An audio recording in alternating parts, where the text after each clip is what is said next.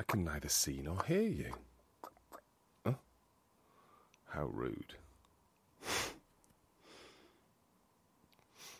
Oh no, you're not going to pick up.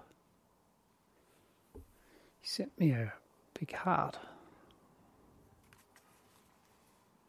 Call failed. Gonna try again.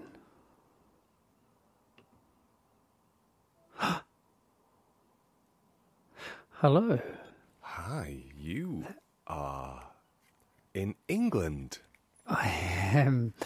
I am. I've been thinking for the last week. Winter is coming, and um, it, uh, shall we say, came. I'm not leaning into that. Not this morning.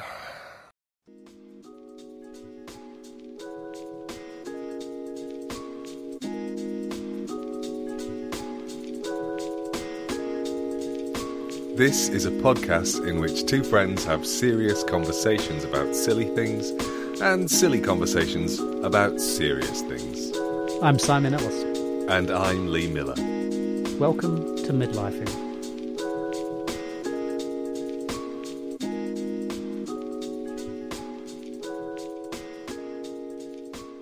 Um, and I'm back. You're back, back, back where you belong. Wow. Um, if you or Mhm. any of our listeners ever thought, I know, here's a good idea fly from New Zealand to England.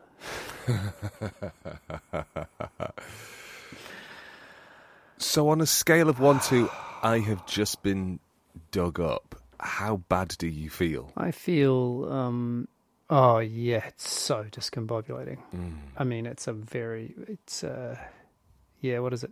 It's 10 hours, Auckland, Singapore, more than about three hours in Singapore, and then 14 to London.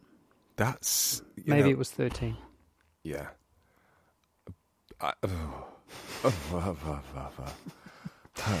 And the worst thing was that um, I'd been, um, I thought I'd been pretty clever, which is always. and so on the first leg to Singapore, I thought because it was pretty, the flights were pretty quiet on the way there. Yeah. So I booked a middle seat. So the in that that plane, it's three three three, three on the outside, three seats in the middle, three on the other side. Oh, and you went So- like as in middle, as in right in the very, very centre of the aeroplane. No, I put Okay. myself in the B aisle, hmm, Uh huh. um, which means the middle of the left left hand three. Okay. thinking no one's going to choose to sit beside me either side. And I was right. Oh, great. And then I got cocky because the the second flight was uh, a 343, so it was an an A380, much bigger, much quieter. And I thought, I know what I'll do. I'll book myself in what is effectively the E aisle, so the second of the four, thinking no one is going to book any of those four seats, and then I would have four seats to lounge across. Oh. and I got to my seat, and um, there were two people in the, and the flight was quite full.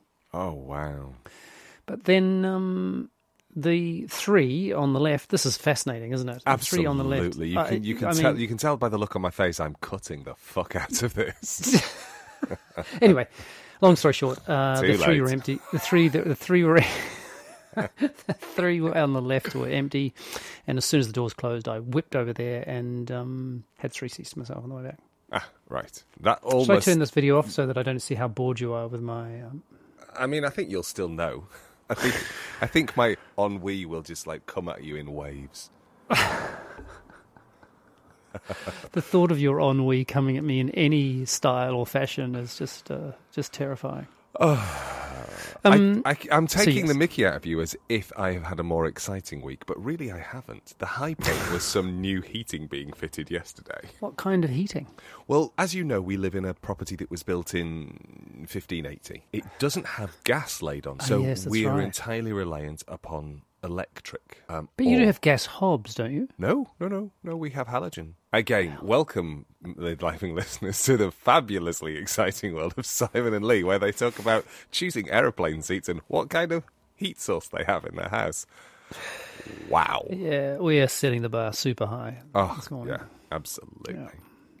Um, everything is electric. The only thing that is real flame is the stove. We have a wood burning stove. That's right. And so you, it's funny you use the word stove there. You use the word stove. What would you call it? I would always think of that as something for cooking, You can cook on them. but you haven't, have you? You know I have. Have you? Of course I have. Nobody gives you a wood burning stove and you don't go, I wonder what I can cook on this. Turns out quite And a lot. what have you cooked? Soup. Well, up in the up in the up, in the, top. lounge. Yeah, yeah. I made a soup and then I uh, I made some flatbreads to go with it. And Bob looked at me and went, "Well, this is an awful lot of faff." when we have a perfectly serviceable kitchen downstairs, and I was like, "Yes, but what if we ever need to?" She went, "Mm-hmm. You could have done this experiment when we needed to." And um, so, have you have you? Um, oh, uh, uh, that's exciting. This is you've you've um, you can safely cut out my seat um, story now because because I once made soup on a wood burning stove in my front room. But that's that's not the exciting story of the week because this was a while ago that I made the soup on the stove. The exciting thing is that we had a new storage heater fitted. but it's an electric one. Yes. Wow. Yeah, so we have a new storage heater.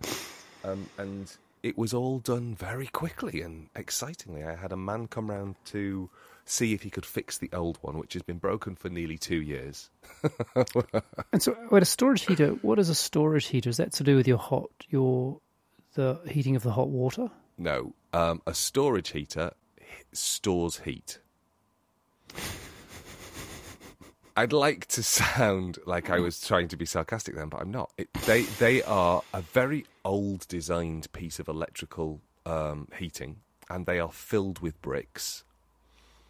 Filled with bricks. Yeah, these kind of um, special special kinds of bricks that retain heat. Retain heat. Yeah. And yeah. what happens is they um, they switch on overnight. In the UK, there is something called Economy Seven. So between the hours of I think twelve at midnight and seven o'clock in the Six? morning, it, is it six o'clock in the morning? I don't know. No, I don't know. Uh, I, I there is I. I've always assumed it was twelve to seven because it's called Economy Seven. I might be wrong. ah. I may be wrong, but it um, it's cheaper. It's cheaper to run the um, appliances overnight, which is why you're supposed to put your dishwasher and your washing machine on a timer and, and get it to start doing things after twelve o'clock at night. And if people don't do that, take this as a piece of advice. It will just change your life.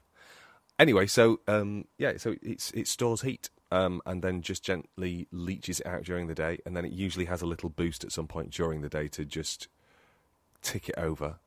But the majority of the heat source comes from uh, Economy Seven. God, I'm boring. No, no, it's um. Well, I'm not going to say that you're boring or that I have the power to cut this out. Um, but um, does that mean that it's like it's heating the whole house? It's like sort of just uh, this gentle warmth that permeates the house. Is Ex- that the idea? Yeah, yeah. We've got we've got two. We've got one in the hallway and one in the front room. And as you know, our front room is um quite large. Frosty. I was going to say Ah. quite big. Yeah, it is big. and it's quite frosty because it's quite big. Um, but it's not frosty right now. I'm sitting here thinking I might need to sit in my t-shirt, Wow. which means. But do you have the uh, the stove on as no well? Cooking. No, no, no. I'm not cooking any soup, uh, which sounds like s- such a euphemism right now, doesn't it? don't know I why. don't know. Euph- euphemism for what? I don't know. Like cooking soup just sounds like I don't know. It just doesn't it doesn't sound like you're cooking soup. It sounds like I'm cooking soup. I don't know. It just sounds sounds upsetting and a bit distressing. Anyway, no. The only heat source is this lovely new heater, and it's really hot, which means I'm going to have to go back to the um, Settings. the settings and, and turn it down because I think we've got it fixed for a twenty a 21 degrees. So I might need to does it- take it down a little. Does it does it have a, an app? Yeah, it does have an app, but I'm not using the app. You're not using the app, or you are? No, no, not yet. Um, at the moment, I'm, it was only installed yesterday. I'm very happy to just be trying to get to grips with the um, Manual the manual controls. controls. Yeah. Anyway, so there you go. That has been the absolute high point because, as Bob has pointed out, we have been going to bed earlier and earlier and earlier over the as it's got colder and colder and colder because it is cold in our house. It's not anymore, but it was because we have had no functional heating in the top floor of the house. Wow. And so, um, so you'll be able to stay up late now. I'll still go to bed, but yeah, at- least it, at least I'll be going to bed out of choice, not because I'm cold. Or what I used to do was I used to fall asleep on the floor. And Bob would have to wake me up at about 11 or 12 o'clock because I would have just conked out like a corpse. Just like, I just, I would just be spread in all kinds of unpleasant shapes. And Bob would have to gently Why wake didn't you me. go to bed? Because I'd be talking to Bob or reading a book or watching the telly and then I'd just pass out. Oh, I see. And like you. Even in the cold. No, this is this was when I used to be warm, so I haven't fallen asleep on the floor for a couple of years Because it's too cold. because it's too cold. So all the way during lockdown, we we've had no heating upstairs because it broke just before lockdown, and we couldn't get anybody to come around. And then you know you get uh, you just get used to something and then you forget about it. But you have had the uh, stove upstairs, though, yeah, which must we- have been warming that. Yes, it, it has. Yeah, but but that's also that was kind of like a weekend treat. We'd put the stove on. I wouldn't have the stove on all day every day. That would be a lot of wood to burn. Yes, it would be. Do you know that I'm in isolation? I thought that you might be. Is this because of the new rules, or were these the rules that were already in place for you? These are new rules. Right. So you have to be are- in isolation until you've had your day two or before negative PCR result. Is that correct? That's correct. Mm-hmm. And of course, I arranged the what was going to be a lateral flow, and then they changed the rules so then into a PCR. Mm. But I'm sending it away. But you you could you can go to places to get them done. Yeah, like Um, you can organise to have it done just as you arrive. That's one of the things that we did over the summer. Uh, so because mine is probably going to arrive while we're recording, actually. But it means because I'm sending it, it's going to take some time to get the result. Hmm. What a great thing for you to not have to leave the house. Yeah. Yeah. Well, it does end up, as I think I told you yesterday, it means that I did fall asleep at 10 a.m. and woke up at 4 p.m. with a short break for lunch yesterday. It wasn't ideal um, getting over jet lag, uh, a, a strategy for getting over jet lag. Yeah, I, I hear you say that, but I just, just think I sleep. just think sleep. You know, why Yeah. why are we trying to get back to normal? What's it for? Well, just so I can sort of have a functional conversation during the day. But who with? Well, I'm, you know, I, I'm married. Yeah, but you can do that when you're snoozy. You know, there's nothing better, I think, than having a, like a snoozy chat. Yeah, I get a little bit. Um, I think I, I think my the degree of incoherence is quite high. Okay, I, I have never woken up next to you, so I couldn't comment on that. I know that would be that's um that's season three of midlifing. I'm just pausing to reflect upon how people heard that. You mean they're thinking, wow, are there seasons? Well, no, I was thinking more. Do people imagine that we're going to move into a quadruple?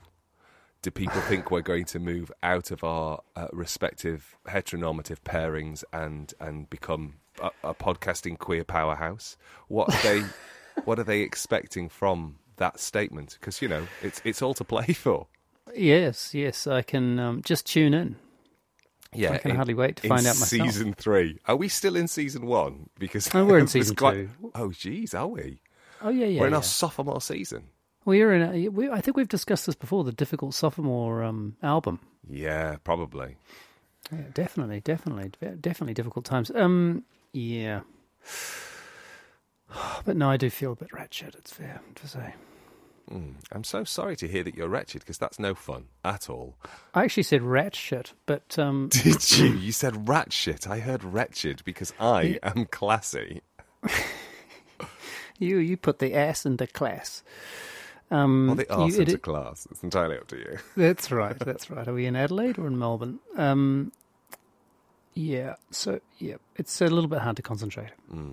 So obviously, recording a podcast was a great idea. Yes, you did have the excellent idea yesterday of um, of recording just as I woke up at four o'clock. I like that you were so keen to interrupt your um, or to halt your work day in order to um, podcast. You did see, I did, it did make me smile. That I have been okay. So my work week is is made up of a real. It, it feels like massive record scratching. You know, I'm I'm doing one thing and then there's just this like course correction.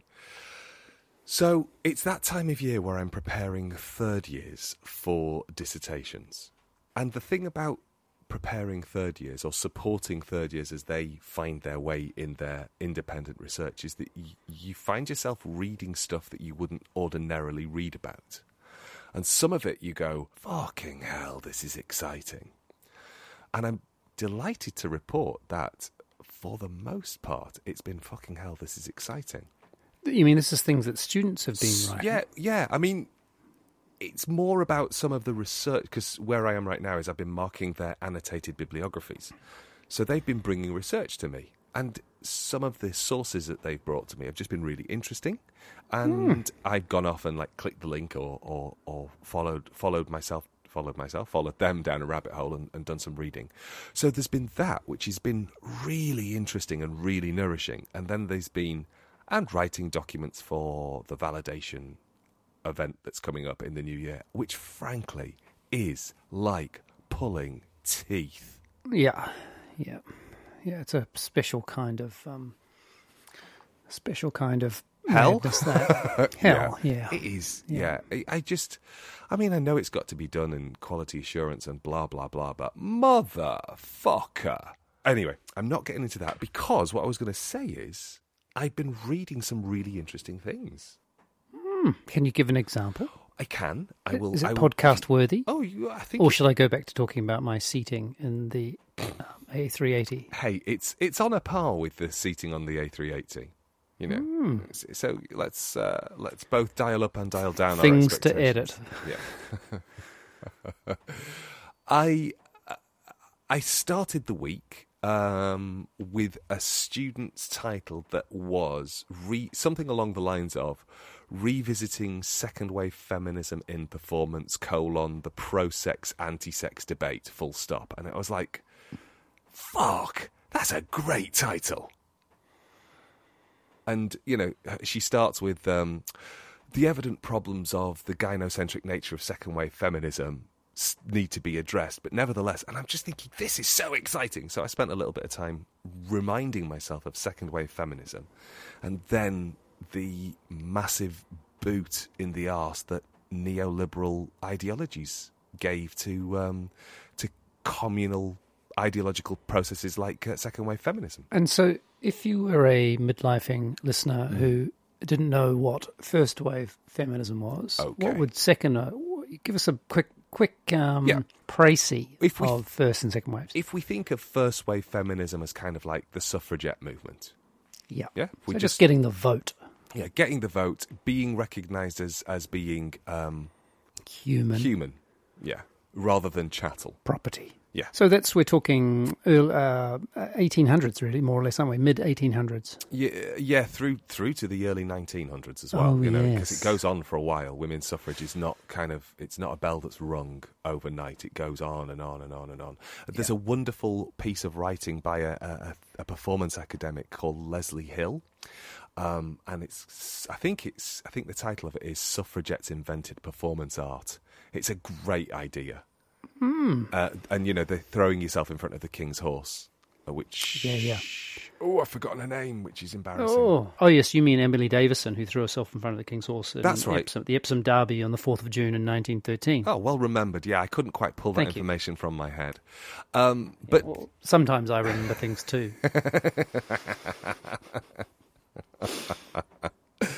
All I was getting was Suffragette City. isn't it interesting how when you're trying to remember something, sometimes the internal soundtrack of our brains is just so loud it drowns everything else out? I think that's not even some. Not sometimes. That's all the time. Yeah, so first wave uh, is getting the vote. Second wave, I suppose, really. Uh, people might under might might kind of think about um, the idea of women's lib, women's liberation. So I'm guessing that's a, t- a phrase that most people will have heard of, and the idea of burning your bra. That's effectively the emergence of second wave feminism.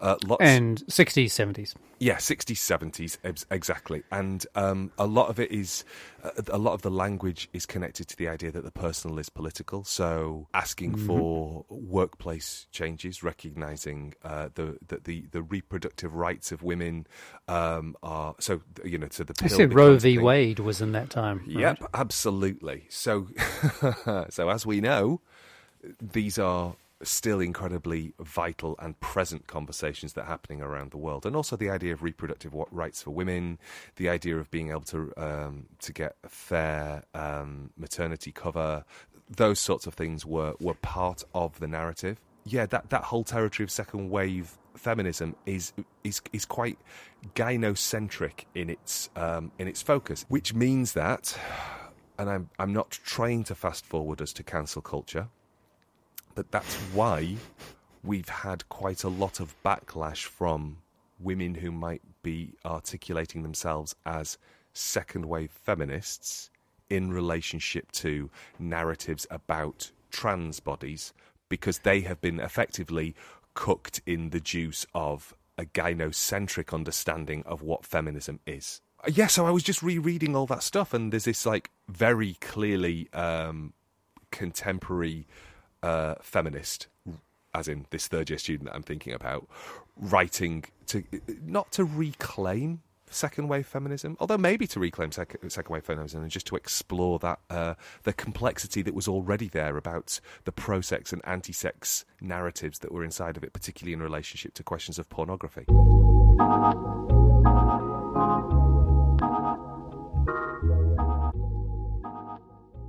So now that you're back in the UK, how are you feeling about the? I'm guessing you, you walked away. Walked away. You didn't walk away. You flew away. It was before Christmas. Uh, Oh, start again.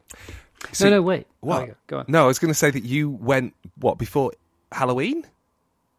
Hey, Were you gone before Halloween, or were you here in the UK for Halloween? I was away two months. I left on the Oh, second my- of October. So you have missed not only the encroachment of weather, you've missed Halloween, you've missed bonfire night. So you've come back to like Christmas. cheer. Christmas. I mean, I know they have Christmas Oh, in New oh, oh. Zealand, They do. But- they do. but what's it like going back to the uh, industrial complex of Noel? It's um, it's pretty intense. It's uh, I don't know what else to say. All I could think about is isolation, and just think about how many people are on that plane, and wondering to me, what percentage of the people on that plane will actually be isolating? All of them, because it's the rules.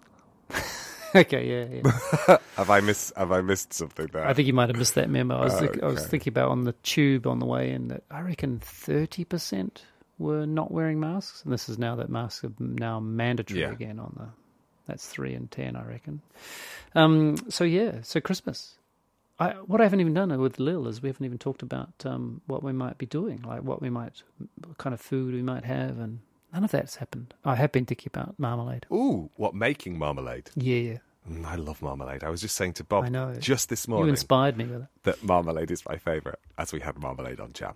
Marmalade on jam, marmalade on toast. Mm, it's like a double cheeseburger, Yeah, isn't it? marmalade Marmalade jam. on- So, what do you think you're going to have? What's the Christmas menu? I don't know. I just Come don't on, know. You must have like secret, secret desires. I know. I don't know. I I've been so far away from the idea, or partly because it's also been I, I've just rocked out of summer. Yeah, so it's um I've got I've gotten used to the idea that Christmas doesn't happen in summer. Are you doing Christmas presents? Do you have any like? um no, you don't. You're no, not doing that. No, no. Presents don't happen anymore for us. Okay, not even like little things, me- like uh, a stocking.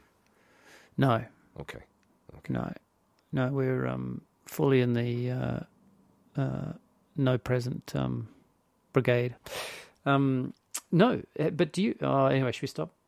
Is that enough? No, I want to ask: Do you have any specific, um, like rituals, Christmas rituals, things that you always oh do? yes, yes, definitely. We have a Christmas ritual, which is to cook something which is totally everyday and unchristmassy and takes very little effort.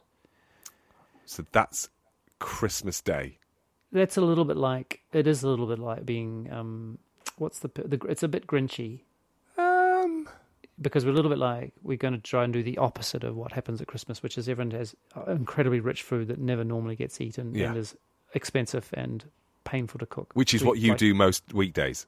Exactly. exactly. So it's like a break from that. Like Yeah. we might buy croissants two days before and then make, you know, like uh, like chocolate croissants by putting bits of chocolate in them and then heat them up in the oven. Yeah. Things like that. Yeah. Yeah. Right. Exactly. Very Mm. very simple. So I don't know, but I will as I as details come to hand, I will um Uh, um, Furnish us. Furnish us with that information. Furnish. I, you, you, you do have a remarkable way with words. I have to say. That's only because I've had a full night's sleep. Well, I had yeah, I slept all day, and also I did sleep pretty well given uh, given how um, So are you just whining? Are you just whining about having? Oh, I had to come all the way from New Zealand, but I've slept really well, and actually I'm quite refreshed. refreshed is not how I feel. But yes, um, I'm just whining. Oh, Simon, come on. whining. Do you know what you need? You need a big old turkey. Get it stuffed. I need a turducken. Oh God, that whole. Oh, that Oh. that thing of putting something in something in something makes me feel quite bilious. I think that Lee Miller, that is something that you and I can agree on.